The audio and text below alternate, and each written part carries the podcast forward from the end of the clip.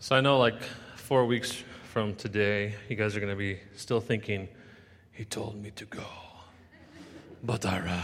So, see, you're going to have that down, right? It's just there, implanted into your minds. Well, it's, uh, ooh, um, excited to, to continue sharing with you guys as we move into second chapter of Jonah. Uh, I was given a, a gift this week. My brother gave it to me just so you guys can share in the great pleasure of more jokes. Um, this was the gift, the daily dose of dad jokes. And you'll see under there, I don't know how well you can see it, you've been warned. So, the last few uh, days, I've been reading several jokes, and at the top, you'll see 365 truly terrible wisecracks. And I can say, after reading at least halfway through the books, there's probably at least 340 terrible wisecracks in here. So uh, we're going to pick some of the better ones, and I will um, share with you at least some of the Thanksgiving ones. Uh, that is one of the nice things because it's done throughout the calendar year. I can kind of look in November and, and figure out a, a Thanksgiving one. So here you go. What smells the best at a Thanksgiving dinner? Well, typically it's your nose. See, they're terrible, aren't they? They really are terrible. Yeah, in fact, my family asked me to stop making jokes around the table at our Thanksgiving dinner, but I couldn't stop cold turkey. So, there you go. That's just, uh, you didn't kind of like those wah, wah, wah, you know, something like that afterwards, right? All right, well, enough of that. We are moving forward into Jonah, something far more appropriate and exciting for this morning. Um, you're here because God wants to shape your heart. Uh, he's given us His word because He wants to shape our heart. We have a heart that um, tends to want to do its own thing, can get hard, it can get calloused. And, and God lovingly, graciously continues to chip away at us and work on us. And that's what he does with Jonah. And so, one of the things I hope you'll hear us say more and more, uh, and you'll hear me say more and more, is that God is here to transform you, not your circumstances.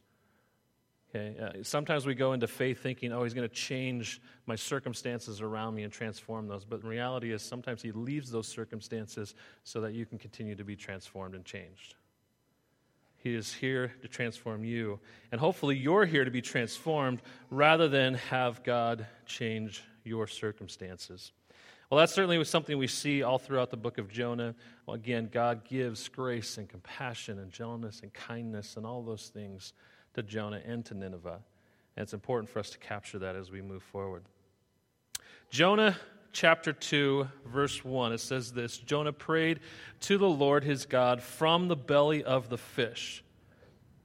Now, there may be a question in some people's mind, especially when you go into the New Testament, and we looked at this last week, and it says, as Christ or Jesus will be in the grave for three days and three nights, you might say, oh, well, maybe Jonah actually died while he was in the fish and then was resurrected. Well, that's not the case if this verse is true. And I think this verse is true. Jonah prayed to the Lord his God from the belly of the fish. He was awake, he was alive in the belly of the fish. Now, you may say, how is that even possible? Can that happen? And certainly there are people that will draw up all kinds of arguments as to yes, it could, maybe it did, I don't know. But I will tell you this a God who can create the whole world can easily create a fish for Jonah to live inside of for three days. Okay? That's not that hard to believe.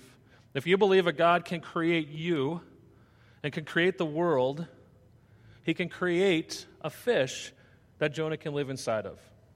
Now, whether it was a well, a special well, or a special fish, I don't know, but it happened. And so, from inside the belly of the fish, our great God created something that Jonah can live in and appointed a fish. And we're told that very specifically in chapter 1. He appointed a fish to swallow Jonah. So, from the belly of this great fish, he prays. Now, up to this point, I want to take a look and just kind of recap where we've been so far. But Jonah has made a decision to disobey God. First and foremost, God calls, or the Lord calls Jonah to go to the great city of Nineveh and preach against it. And Jonah has a decision to make. He can either follow through or he can say no. And he says at the beginning, No, I'm not going to do that. And so he decides to disobey God and makes that decision to disobey God.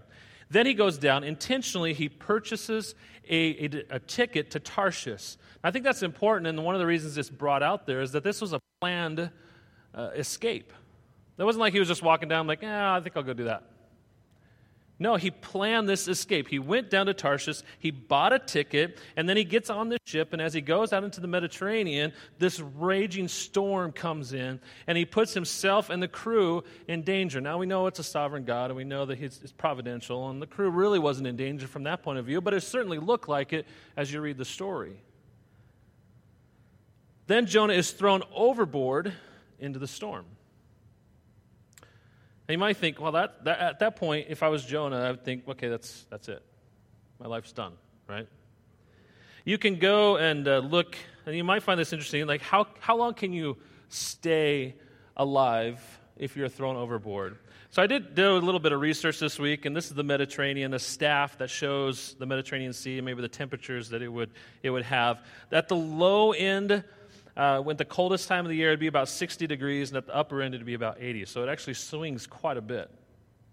Most likely, um, if you're going to take that long of a voyage from Joppa all the way to Tarshish, you're going to be going into the late spring or into the summer months where there's less chance of a big storm like this to happen.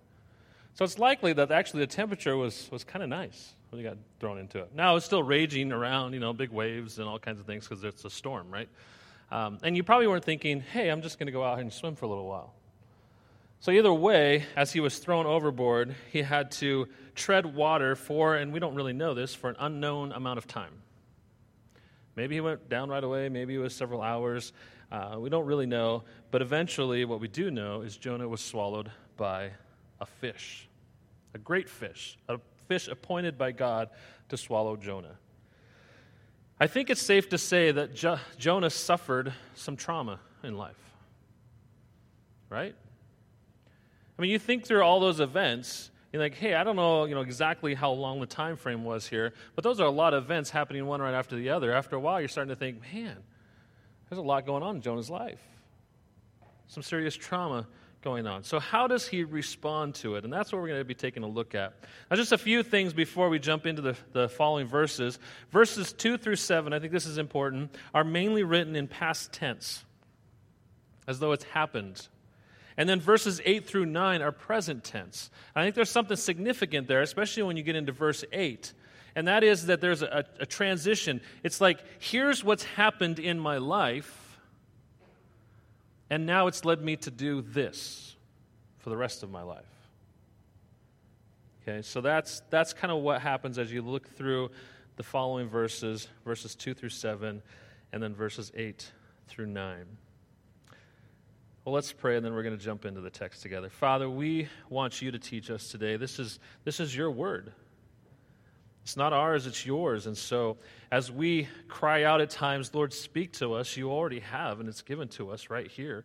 And we have it, and it's, it's true, and we believe it, and we know that it, it pierces our hearts, and it teaches us, it convicts us, it challenges us, it transforms us.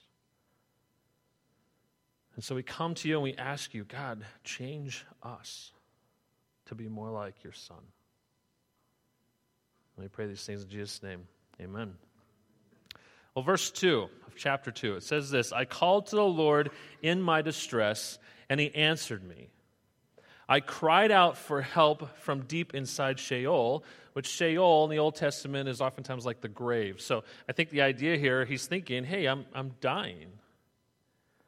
I, I cry out, right, from deep inside Sheol, and you heard my voice. Now, you're going to see some things highlighted here. You heard. I'm going to be pointing to what, what God's response is here. So, as, day, as, uh, excuse me, as Jonah is, is, you know, drowning, basically, he says, I know you heard my voice. And then he goes on, he says, You threw me into the depths.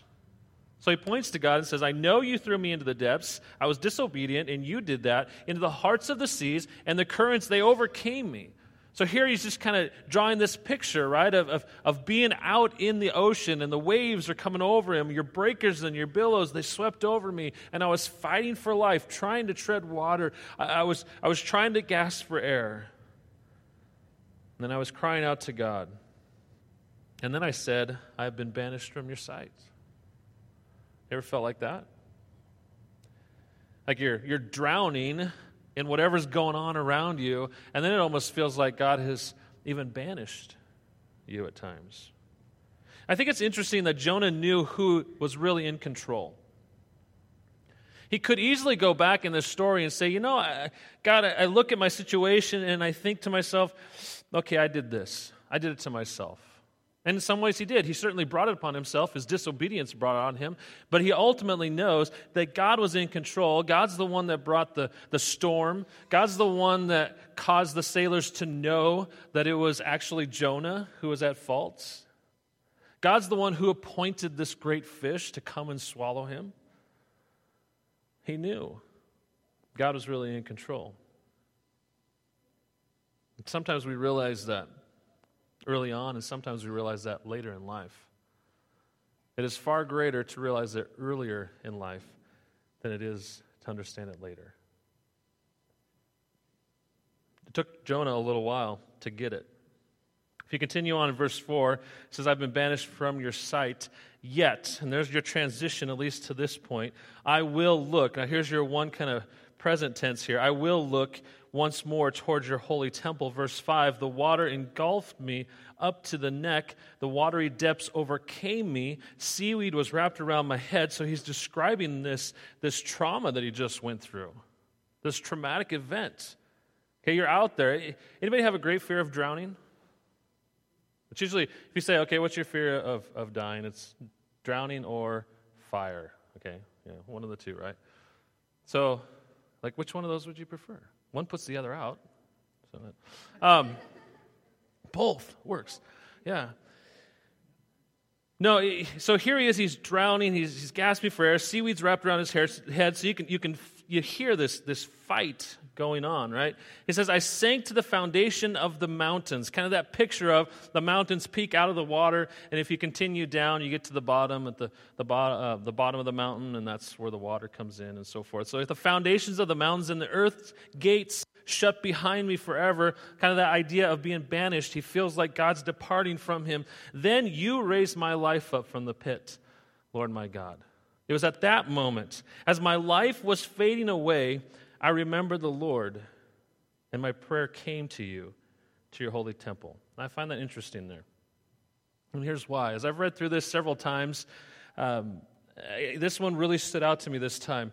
And that is, is this when you look back at Jonah's story, and I'll just go back to the time he was in the bottom of the ship and the storm is raging outside, and the captain comes, and the captain wakes him up and says, Jonah, how could you be sleeping? Don't you see or feel the waves crashing in? Don't you understand that we're going down? And he could hear the crew, and I'm sure they were yelling and screaming, and they were throwing cargo overboard. Why at that moment didn't he stop and repent? Why didn't he remember the Lord at that moment and worship him. And then when he comes up to the deck and they're there talking and they cast the lots and then they find out, hey, it's Jonah. We, we think it's him. And Jonah says, yeah, it's me. And he, he confesses, he owns up to it, he takes responsibility. Why at that moment didn't he repent? When he knew it was God that was chasing him. And then he's thrown overboard. And then he's fighting for his life. Why did it take his life fading away from him to finally remember the Lord? Is that just a good indication of how stubborn his heart really is? How stubborn can our hearts be at times? When God asks us to do something and we don't want to do it, we don't want to follow Him, when we want to go our own way, and so we fight against God, do we have to go all the way to our deathbed before we finally submit to Him? I hope that's not the case. I hope that we respond quicker and that we, we actually listen when God says to do something and we follow Him. So let's not be a Jonah in this case. Well, as you move forward, and certainly up to this point too, we see that Jonah knew what to pray, and he knew what to pray because he knew God's word. It talks in here that he, he was praying. And what's interesting, as you begin to look at it, you can go back to Psalm chapter 42 and see that he stole a lot of his prayer. Maybe not still, but he, he went back to Scripture and he, he just simply verbalized what David wrote beforehand. Look at some of it. This is just a snippet, and you can go back and look at Psalm 42 at some point if you like. But it says this I am deeply depressed, therefore I remember you from the land of Jordan and the peaks of Hermon, from Mount Mizar. So, kind of a, a similar idea, but look at verse 7.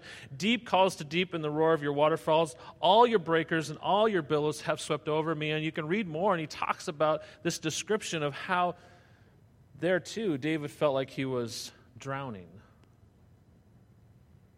Fortunately, David ends with this verse Why, my soul, are you so dejected? Why are you in such turmoil? Put your hope in God, for I will still praise him, my Savior and my God. And he turns his attention back to God. And that's great because Jonah also does the same thing. You know, Scripture does that for us.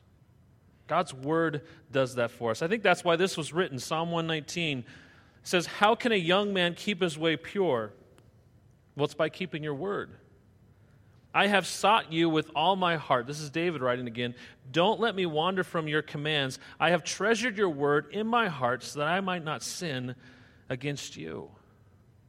David understood that he needed to keep God's word in his heart so that when sin comes or temptation comes, he can record or repeat, excuse me, scripture and say, No, I'm not going to do that because God's told me not to do that.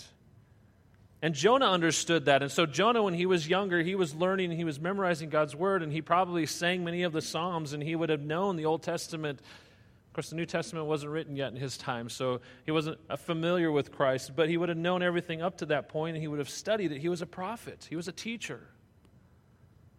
And so he knew it, and he cries out this psalm because it was treasured in his heart. There's another interesting passage I want to draw your attention to. You might be familiar with it. Jesus had the opportunity, Jesus was tempted, had the opportunity to sin, though he, being God, could not.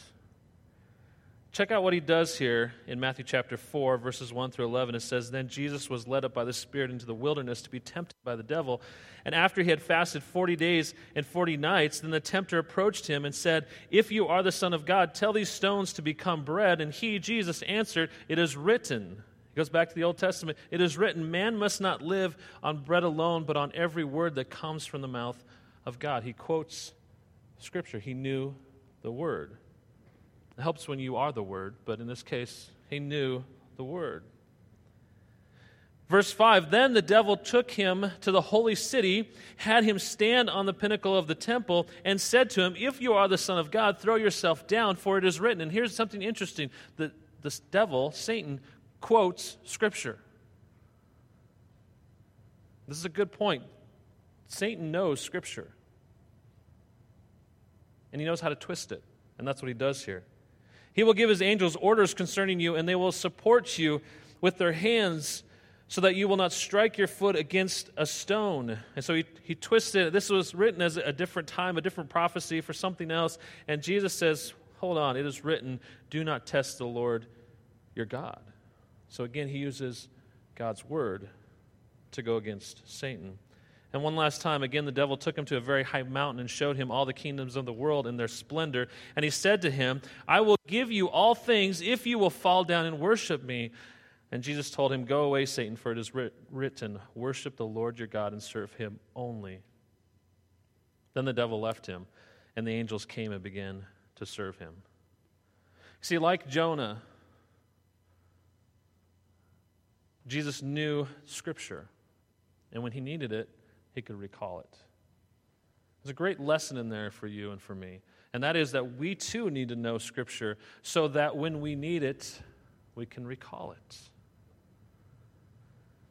We often like to turn to all kinds of different ideas and thoughts, or we might go to the next bestseller out there, we might go to a podcast, we might listen to a message, and all those things can be very helpful.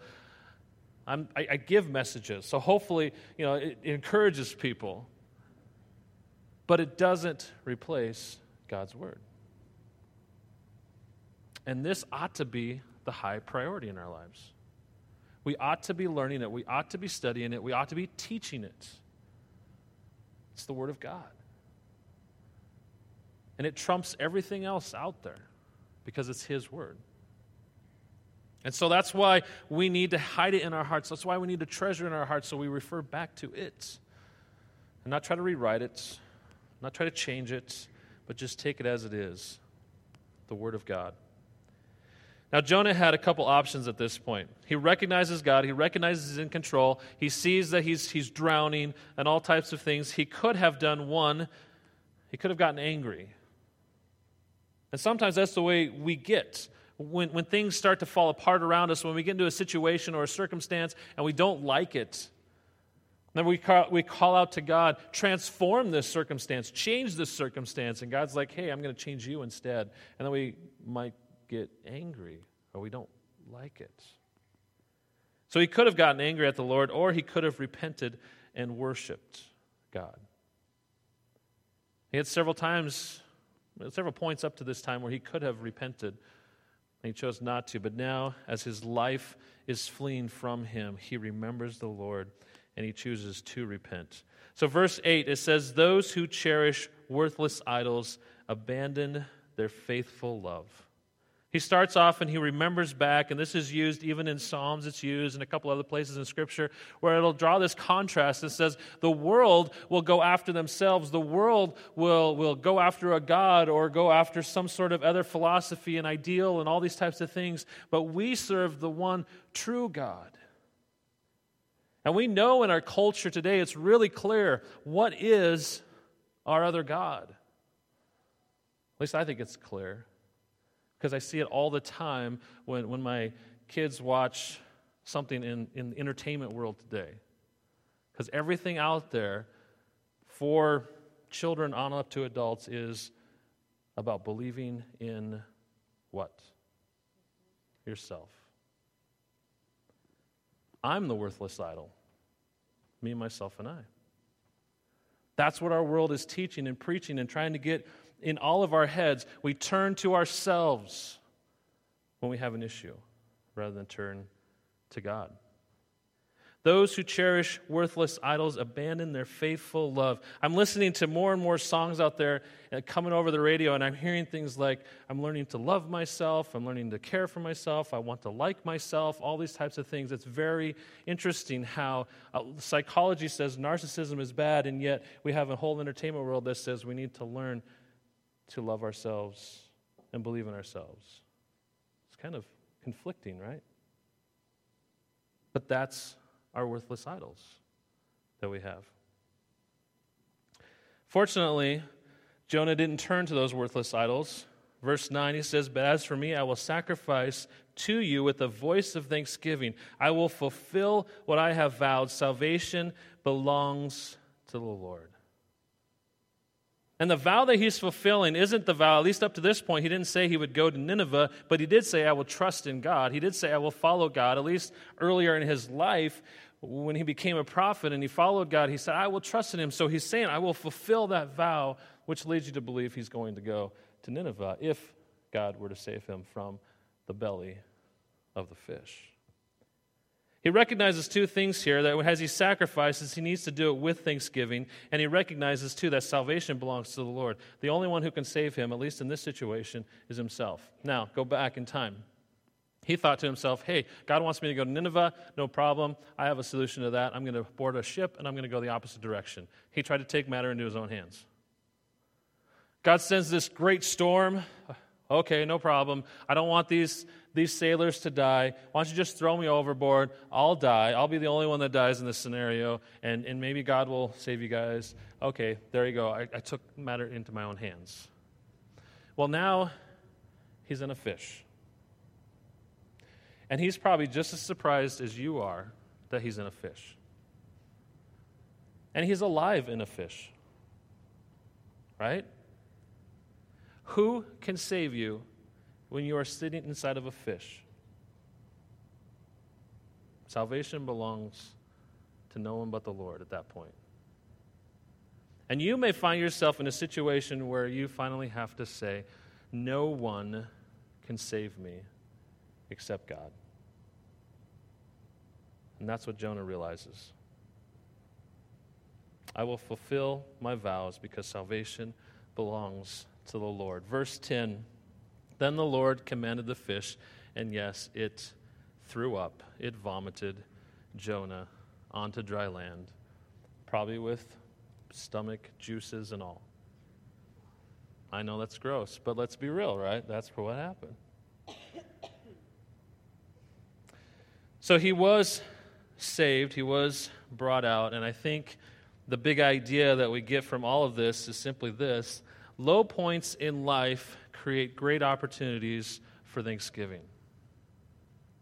Jonah got to a, a, low point in his life that he had nowhere to look but to God. And he could look back at all the things in his life and he could be angry at God. He could be frustrated. He could still say, I don't want to go to Nineveh. Fine, just let me be digested here. But with thanksgiving, he points back to God and he says, No, God, I will do what I have committed myself to. I will fulfill my vows. Salvation belongs to you. And he does that with thanksgiving. And I think there's a great point for us, and it just happens to be on our Thanksgiving weekend, that we too, when we're in our lowest point, we can turn our attention away from our circumstance of misery, of discontentment, and instead be thankful. Something that God's been working in just in my heart in this last year, maybe the last couple years, but it's really just come to the surface a lot more this last year is this verse, Philippians chapter 4, verse 6. It says, Don't worry about anything, but in everything, through prayer and petition, with thanksgiving, present your requests to God. And so you've heard me, I'm sure, quote this by now or refer to it at some point. And it's really easy at the beginning to say, okay, don't be anxious or don't worry about anything, but instead pray and, and share your petitions. But the key part to this verse is that, that phrase there, with thanksgiving. And there are many times where I've just read over the verse and not seen that, with thanksgiving. How do you fight off anxiety? You fight it off with thanksgiving. You change your attitude from being discontent and grumbling and moaning and complaining to, God, I'm going to be thankful for this. I'm going to be grateful for you and what you've done. And that begins to turn the tide. In my own prayers lately, I've been asking God to forgive me for being discontent because I can easily become discontent. And I'm asking that He'll help fill my prayers with thanksgiving because I do think that's key. And so it leads me to this, and I'm going to do like almost, it's going to blow your mind. I'm going to do two big ideas. This isn't so much a big idea as much as just a point I think it's worth saying. That we ought to fill our prayers with God's greatness rather than your discontentment. Fill your prayers with God's greatness rather than your discontentment. I can easily come to God in my prayers and talk about all the things that I'm not happy with and ask God and throw my petitions out there and all my prayers out there and say, God, can you change this? Can you fix this? Can you make this go away?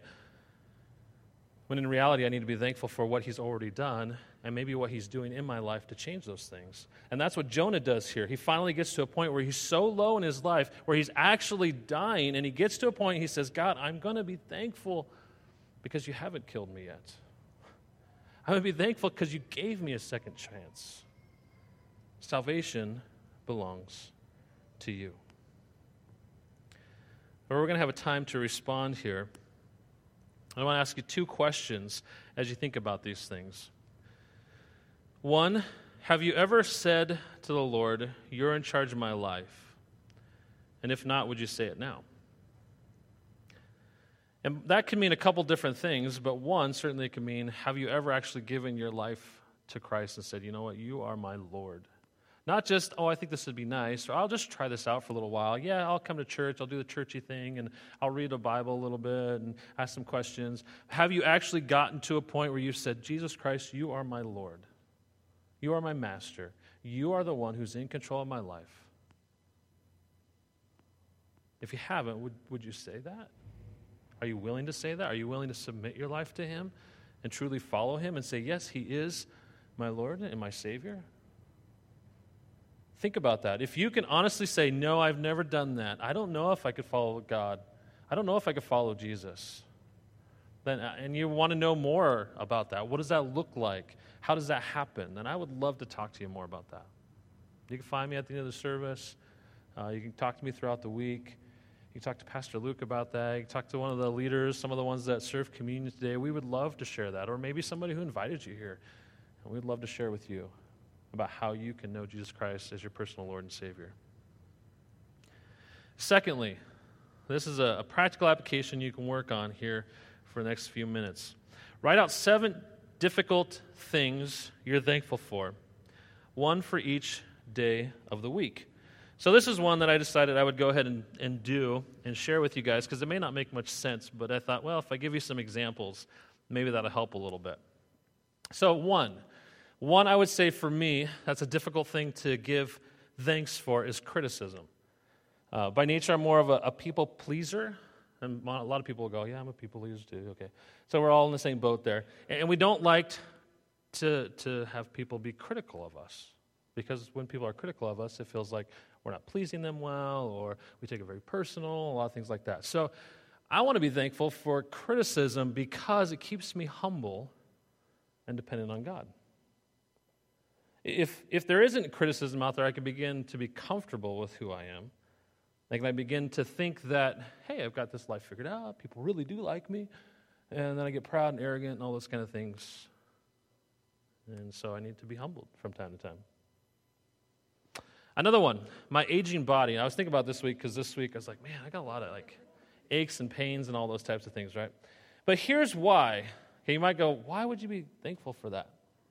Here's why. Every time, at least for me, not every time, but a lot of the times when I think about my aching body, I think about the future and glorification and being in heaven and how wonderful that will be. Some people are afraid to die. Um, now, I do not want to say goodbye to my loved ones, my responsibilities, all that kind of thing. But I will tell you that I have great hope in what is to come. And I can't wait for that to walk in heaven. I'm hoping that I can like finally dunk when I get to heaven. You know, like I can finally hit a golf ball. Oh, no, I don't. I don't. It, we're going to be worshiping. We're going to be so content and so excited that I don't think any of those things really matter anymore. But our bodies will be glorified. And, and sometimes when I have those aches and pains, it, it reminds me of what is to come. Um, I am thankful. Third one, I'm thankful for opinionated children. Um, and it's not to say that, that they're overly opinionated. I'm not saying that at all. I, mean, I, could, I could put that with anybody, opinionated people in the church, right? You know, like, ooh. Um, I could be thankful for that. And the reason is it keeps me sharp, right? If people have opinions, it's my job to convince them they're wrong and I'm right, right? That's, no, it does. It keeps, it keeps me sharp. It keeps me thinking. It keeps me wondering, asking the questions that I need to ask, and, and asking the question, why do I have this opinion? Is it right? So I, I'm, I'm thankful for opinionated people. I could put that in there. Um, I'm thankful for, number four, failure. And that was hard for me to say because I don't like I don't like failure. In fact, a lot of these I don't like, but they do something, right? So failure because it teaches me patience and perseverance. Um, I think when you fail, and, and typically when, when I fail, I usually think about, I'm kind of like a tinker. I kind of call myself a tinker in some ways uh, because I like to just play around with things and I like to come back to it. And if it failed, then I'll come back to it again. And that's kind of the perseverance part. But uh, it does teach me patience and perseverance. And there are times when I'm working on something that I get extremely frustrated, extremely impatient, and I have to remind myself breathe and be patient and persevere. Failure will teach me those things. Uh, five, I'm thankful for an imperfect marriage. Um, I don't like it. I would like a perfect marriage, right? But I'm thankful for an imperfect one. And the reason why is it's easy to get comfortable again in life. It's easy to start to think that, oh, I've got this figured out. What's really good for me is actually doing some marital counseling at times because as I do marital counseling and I come back, I'm like, I see a little bit of myself in that as well. And it challenges me to say, hey, I need to surrender to Christ more. I need to follow him. I need to be more obedient to him. I need to love my wife as Christ loved the church. And I've told a lot of guys that. You need to love your wife as Christ loved the church. I'm like, man, I need to do that same thing. So, an imperfect marriage teaches me that I am a work in progress. Uh, number six, this one you'll probably laugh at, but um, I am thankful for failed internet connection. Yeah, it happens from time to time. Um, and the reason is, okay, it's important to know the reason. The reason is it reminds me how worldly I am. And I'm not, this is not my home. I can be going through my life and I can be like, oh, yeah, I'm doing pretty good. And then I lose internet I'm like, oh, man. And I'm like, oh, yeah, that's how worldly I really am. So it reminds me how worldly I am. And it, I think, again, it humbles me and puts, my, puts me right back where I need to be. So, um, number seven, I, I, appreciate and I'm thankful for a God who disciplines me. Um, a God who lets me get away with anything really doesn't love me. It's like a parent who lets their child get away with everything and just says, Oh, I just you know, want you to be happy and do everything you want to do. Uh, if God did that to us, then we too would be probably more miserable. It just doesn't work. And so God does what's good for us and what's right for us, and He disciplines us. And that shows that He loves us and cares. I don't like God's discipline. I don't like failed internet connections. I don't like the imperfect marriage or failure or uh, people with other opinions different than mine. Um, I don't like my aging body and I don't like criticism. I don't like all those things, but they're all helpful and I'm thankful for them because it helps me become more like Christ and transform me. So I'm not in the belly of a fish like Jonah, but I've got plenty of things going on around me that help shape and make and mold me, and you do too. So, what is it in your life? What are seven difficult things you're thankful for that God is using to transform you and change you? Think about those for the next couple minutes. You can write them down if you'd like to, or maybe you'll think through uh, out this week, and then we will close with some prayer and some singing. Again, you'll be invited to come up and pray uh, if you'd like to here on both wings, and people will be there to pray with you.